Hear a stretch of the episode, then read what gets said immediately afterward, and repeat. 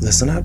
Here I go off on another tangent, but don't worry. Just keep the conversation going.